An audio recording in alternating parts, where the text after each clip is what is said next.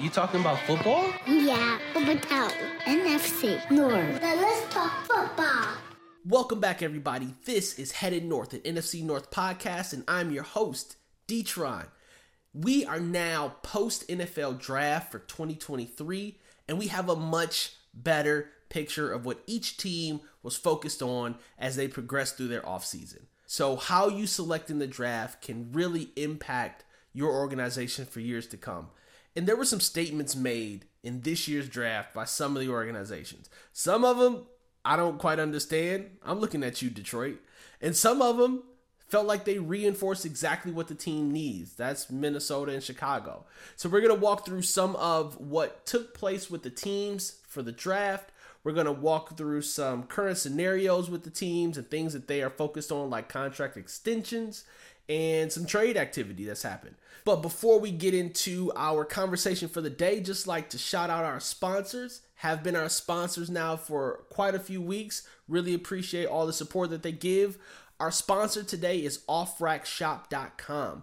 Offracksshop.com has a large selection of men and women's clothing, accessories, and more. So if you're on YouTube, head down to our show notes. If you are listening to us on Spotify or Apple Podcasts, head down to our show description and get that 15% off code from offracksshop.com. Again, thank you for the folks over Off Racks Shop for supporting our episode.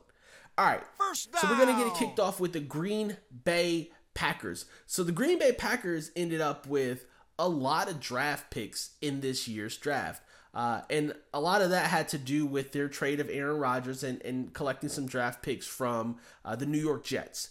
So Green Bay, with their selections, took um, five out of their 13 picks were defensive players, which means the other, I don't know how math works, but the other eight players all were offensive players in some way, shape, or form, which means that they were trying to surround uh, Jordan Love, their new quarterback, with some potential weapons to help them. They took again eight players on the offensive side. I think one of those was a kicker, so scratch that out. Make that seven players on the offensive side. Three wide receivers and two tight ends. Now, sure, one of those wide receivers was like a late seventh round pick, uh, but the top receiver that they took, which was uh, Jayden Reed out of Michigan State, he was the sixth receiver off the board. So he went behind Mingo, Flowers, Johnston, Addison, and Jaxon Smith. So he was fairly sought after by the Green Bay Packers, certainly adding some additional weapons for Jordan Love.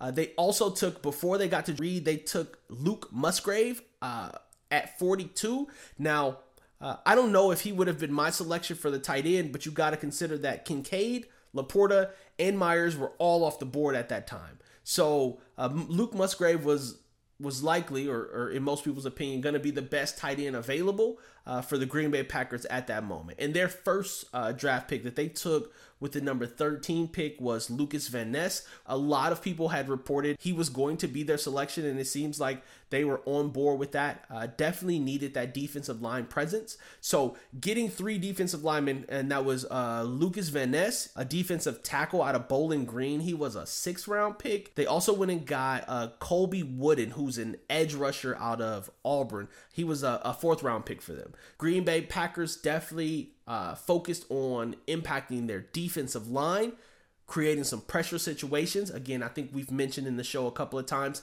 their defensive secondary has been pretty good, uh, and they're still young. They did go and add a couple of players, but nothing significant to that defensive secondary. Uh, but definitely went and got some weapons. I'm actually happy to see it, even though clearly not a Green Bay Packers fan, because cheer for the Lions. But with all of that being said, it gets me back to the man of the hour, which is Jordan Love. Now, Jordan Love just signed uh, an extension, but it's kind of weird how it all worked. So let me tell you about it. So Jordan Love was coming up on his fifth year, right? They could have exercised the fifth year option for Jordan Love, which would have guaranteed him something like, I don't know, $20 million. But instead, uh, Jordan Love and the Green Bay Packers decided on um, going with a contract extension for one year, so the same one year that would have been his fifth year option. Uh, and the contract extension is worth up to $22.5 million. but 13.5 of that is guaranteed. So he's going to get less guaranteed money, all right? Cuz again, if they did the 5th year extension, he's getting 20 million guaranteed no matter what happens. Uh, with this contract extension, he's going to get 13 and a half with the potential to make 22 and a half. I don't I don't know what all the stipulations are behind that potential 22 and a half, but Green Bay is trying to insulate themselves in case Jordan Love is just not it. So there's still a lot to prove for Jordan Love. This is sort of a an unconventional way to deal with that fifth year, but it could work out very well for Jordan Love if he comes out and shows that he can be the leader of this organization and he takes a very um, a very present role in that offense and not just fades into the background and hopes for the best. Jordan Love could be setting himself up for a much larger contract extension in the future that can net him some real money. But this is definitely going to be a proving year for Jordan Love. And he can't say that he doesn't have some weapons around him because going to get uh, Reed in the draft, having Christian Watson, who showed sparks last year, uh, and then also having um, Romeo Doubs, to give you some weapons to throw the ball to. I- I'm rooting for Jordan Love. I'm not rooting for him to win a division or anything because clearly Lions fan, but I'm rooting for him to come out and show people that sitting behind Aaron Rodgers, he was able to absorb the information that he needed and and come out and be the starting quarterback that the Green Bay Packers want him to be. All right. So uh, now that we've gotten a, a bit into uh, the Jordan Love-ness and also some of the draft picks that they picked up out of Green Bay, let's move into Chicago and talk about what the Chicago Bears were able to do. The Chicago Bears had 10 picks in the draft this year. They went three on the offensive side of the ball and seven on the defensive side of the ball. So you could see that the Chicago Bears had a focus. It was improving their defense. You know they went and got weapons this offseason for their offense, but their defense needed help. The thing they did go and do in free agency was get some linebackers. So that was not the focus of their draft activity. But here's where they focused their attention. So on their offense, their very first pick was an offensive tackle. Sorely needed. I think I told you about the whole only having the same offensive line 17% of the time on the field last year. That's bad. They need some stability and continuity. So they went and got uh, Darnell Wright out of um, Tennessee. Although I find it interesting that Jalen Carter went off of the board at nine, and then Dar- uh, Darnell Wright went off at 10. I feel like if Jalen Carter had not gone to the Eagles, you'd be looking at Jalen Carter as the first selection for the Chicago Bears. But either way, uh, they picked up Darnell Wright. Uh, and then they went and got a running back in the fourth round and a wide receiver in the fourth round. That running back was the backup to Bijan Robinson in Texas. And then also they went and got Tyler Scott, a wide receiver out of Cincinnati. But that's not the focus. Their focus was defense. The thing about them drafting seven defensive players in this year's draft is they didn't get a defensive end. They picked up three defensive tackles, two cornerbacks, which they need, a safety, which they also need, and a linebacker, which they don't need. They just went and got two and paid them a bunch of money. Why not go and get a defensive edge? Someone who can rush the opposing quarterback. Let me bring you back to a quick stat from last season for the Chicago Bears. Uh, the Chicago Bears defense allowed the second most rushing yards in 2022 and had the second lowest sack percentage in 2022. Now you go and get three defensive tackles. Maybe you think you can flex one of those to an edge, and that helps with the the rushing yards allowed, right? I really don't think that's gonna fix your second lowest sack percentage uh, in the league, right? Like you you need someone on that edge. You need a presence on that edge to help with creating pressure on opposing quarterbacks. Defensive tackles are good for stuff in the run, and you picked up three of them. How about trading off either Gervon Dexter, who they took uh, second round, number 53, or I don't know, the pick that they took in the third round at 64, or I don't know, the seventh round pick, and just pick up a defensive edge. I don't get it. But you know what? They are an organization that is focused on a thing, and that thing was defense, and they definitely picked up defensive players. Just leaves me wondering why they didn't go and secure someone on the end unless they believe that they have a veteran presence there already on that defensive line that can create a uh, a wave on the edge, sort of like uh, Kaminsky did for the Lions. He was able to step in. He's a journeyman, but able to put up really good numbers when he was in the game. So maybe that's the play that Chicago is going with. But I'll tell you, with the 10 or so draft picks that they had available to them, uh, I don't see how they didn't walk away with at least one defensive edge. We are beyond uh, the Chicago Bears. They did sort of what people expected them to do shore up their offensive line and focus on shoring up some defensive positions as well. We're going to get into my Detroit Lions. And let me say this I am very confused by us in this draft.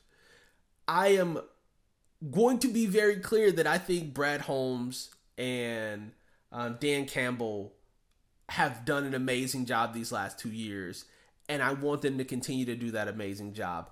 And although it's going to sound like I'm criticizing because I sort of am, I believe in the vision of the team. Call me a true fan. But I don't understand how you take Gibbs at 12 all right, so we trade down, we get some additional draft capital for upcoming years or drafts or whatever, right? So you're in 12. There's a lot of people uh, that are going to come after 12 that you could select. As a matter of fact, I'm going to pull up the list of folks that came after the Lions selected. So after the Lions, there was Lukas Van Ness. Uh, let, us just look at offensive players because that's who they took. So Broderick Jones, a tackle, didn't really need that uh, wide receiver Jaxon Smith. You've got Quentin Johnston. You've got Zay Flowers. You've got Jordan Addison, Dalton Kincaid, blah, blah, blah, blah, blah, blah. Sam LaPorta, which we end up taking in the second round. This, all I'm saying is there were some weapons out there for offense that the Lions could have taken, and instead they took Gibbs out of Alabama, which at the time, before we knew that the Lions had traded away Swift, I was hella confused. Like, what are you doing? Swift and Gibbs seem to be the same player, except Swift is coming up on the last year of his contract and Gibbs is going to sign a rookie contract. And then we just brought over David Montgomery, so no, he ain't going anywhere. So was the plan to do like a three-headed running back monster? That doesn't seem like something that's sustainable. Of course, the vision got a bit clearer when D'Andre Swift got traded to the Philadelphia Eagles for, I don't know, a ham sandwich. I don't get what we're doing with letting go of these quality players for little to no money or picks or compensation, whatever the compensation is, it doesn't feel like it's equal to the potential that these individuals got. Now, I did listen to uh, an interview that Brad Holmes did where it sounded like um, he was comparing the situation between Swift and um, Jamaal Williams, and he said he felt like he had a good idea that Jamaal was going to come back. Like he wanted Jamaal to come back, and they essentially got burned there. And so he knew with Swift coming into this last year, maybe he didn't feel as confident in that move and felt like, hey, well, well, maybe we can do what's best for him and us, get him out of here and get something in return. But that something just didn't feel commensurate to to to the player that D'Andre Swift could be. All right. So after that, I was also confused at how at 18 we took Jack Campbell. Now, I've said this on a previous show. I thought the Lions would take Jack Campbell, but I didn't think they were going to take him at 18.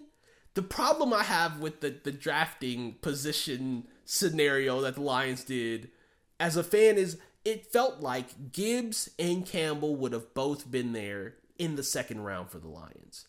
I mean, the Lions had the take a look at this the third pick in the third round uh, and I mean the third pick in the second round, excuse me, and then they followed up with the 45th pick, so that was like 11 picks after that. So they had the third pick, and then they had like the fourth, pick, 14th pick in the second round. I feel like Campbell, maybe Campbell, not so much. If you want to take Campbell at at at 18, okay, I'm good with that. But Gibbs would have been around the third pick in the second round. Nobody was taking him. He wasn't going off the board in the first round.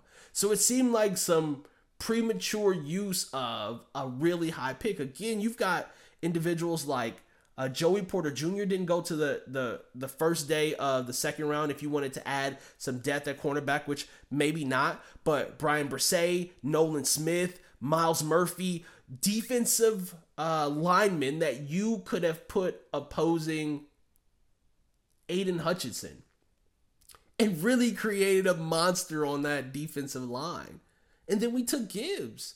Like, I'm sure he's going to be good and I'm going to root for him, but it just doesn't seem like that was great utilization of that number 12 pick. And certainly not getting a lot of great value for for man, not getting great value for D'Andre Swift. It just doesn't seem it doesn't seem like the Lions won in these the draft scenario. Now, the second round getting LaPorta uh, and also going to get uh, Brian Branch, those are quality picks.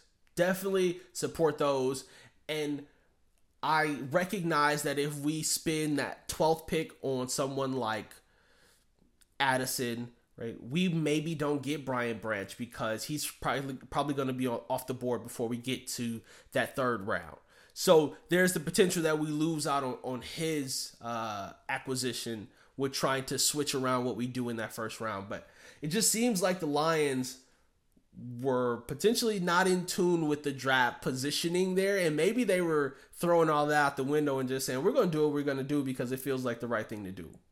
And that's TBD. We'll we'll figure out if that worked for us. But the Lions um, certainly fumbled the ball in the the first round of the draft, at least for most casual observers like myself. The other interesting selection, which I talked about on another episode, and I said there's no way that this person is available here to be picked up in the third round. I was clearly wrong. Was Hendon Hooker. Third round, 68th pick, we took Hendon Hooker, which I, I saw something interesting. Someone said Hendon Hooker somehow is only three years younger than Jared Goff, but he's still younger and got some mobility and does create a potential uh, backup plan if Jared Goff spent his best year being productive last year and he comes back and is not able to put up the same kind of consistency that he had. But what I will tell you is currently they are in talks for contract extension. So I'm looking at, I don't know, four years, 40 a year is what I'm thinking uh, Goff will bring. I don't know if he's going to be uh, 42, 45, certainly not a 47 kind of uh, quarterback a year. I think the Lions are going to pay him that. So Brad Holmes is out here making moves like a mad scientist. I just think of MF Doom in the Lions uh, draft room, and he's just like, no, take Gibbs, and then drop the beat. It just it didn't seem right, but maybe there's some strings being pulled. Certainly with the the knowledge of Swift not being there anymore, it makes perfect sense why you go and get a running back, but just why that one? Like why not try to get Bijan Robinson? Why not stay up where you were and try to get Bijan Robinson? Um, but you know what? This is why I'm not a general manager. This is why I, I sit behind this microphone and talk about my team instead of working for the team because that wouldn't have been the move that I would have done. All right, so my Lions. That's enough about them. Moving on to the Minnesota Vikings. And might I say, I'm actually happy with the Minnesota Vikings. Somehow, overnight, Minnesota, their secondary just got youthful. They just got young and full of talent. So Minnesota lost like five of their veteran folks out of the secondary, which again is a tale long as this podcast has been available. But now Minnesota secondary is looking like uh, Byron Murphy, who is clearly like the number one of that group. Then they got the rookies from last year, Booth and Evans, and then they went out and selected uh, Blackmon, which was a cornerback out of um, out of USC in the third round, and then Jay Ward, a cornerback out of LSU in the fourth round. So now they've got a lot of youth that also comes with a lot of inexperience. The defense wasn't great last year, and depending on if the defensive coach can pull together all of this youth and talent in the secondary to get them to work cohesively, then it could be another disaster waiting.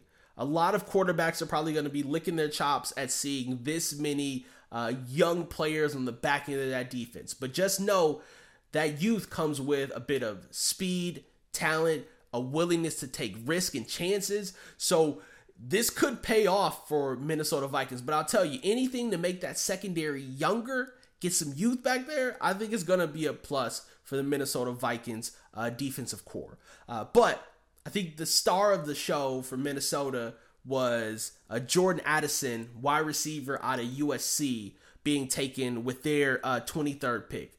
Jordan Addison is a baller, dude, and and getting him will get you exactly what I've been telling Minnesota they need to do is get somebody across from Justin Jefferson. I've been I've been talking about this uh, basically for the last four weeks. So getting someone across from Justin Jefferson is really not only creating a distraction, but also giving Kirk another legitimate weapon to throw the ball to. So between those two and Hockenson, you actually have some playmakers on that offense that can sustain some of the production that they had last year. TBD again for that defense to see how they can gel those pieces together.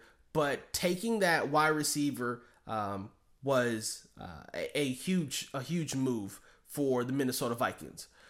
They did not get a chance to shore up any of their offensive line concerns. And as you can imagine, they only had what six picks in the draft this year.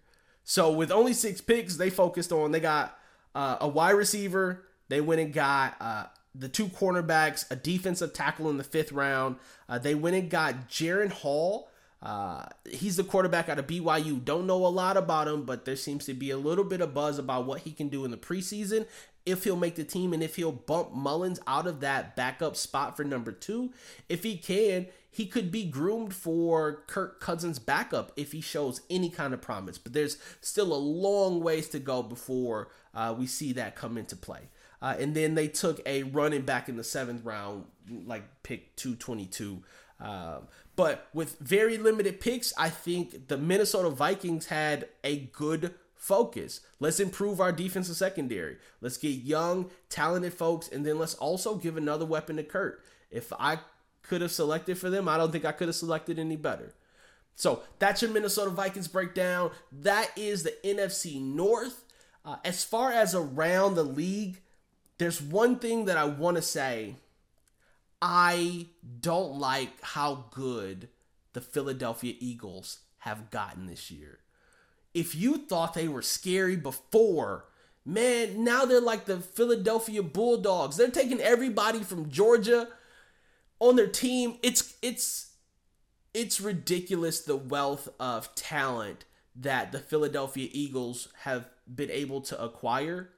Um, they went and got Jalen Carter. They got Nolan Smith. They drafted two Georgia Bulldogs last year. I think they are going to be so good on the defensive side of the ball. They have to be the clear uh, leader in the NFC.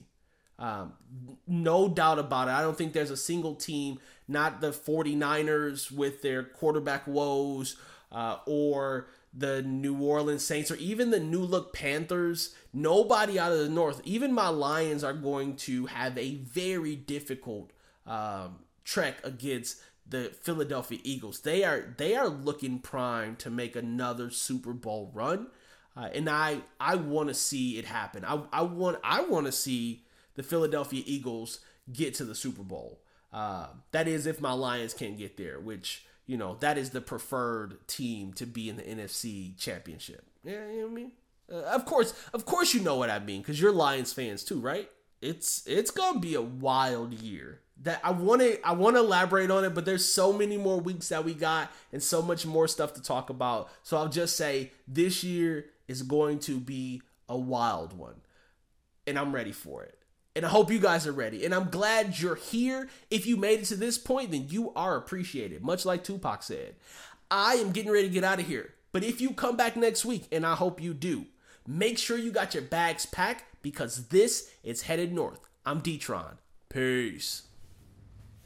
You talking about football? Yeah, Bubba Town, NFC, North. Now let's talk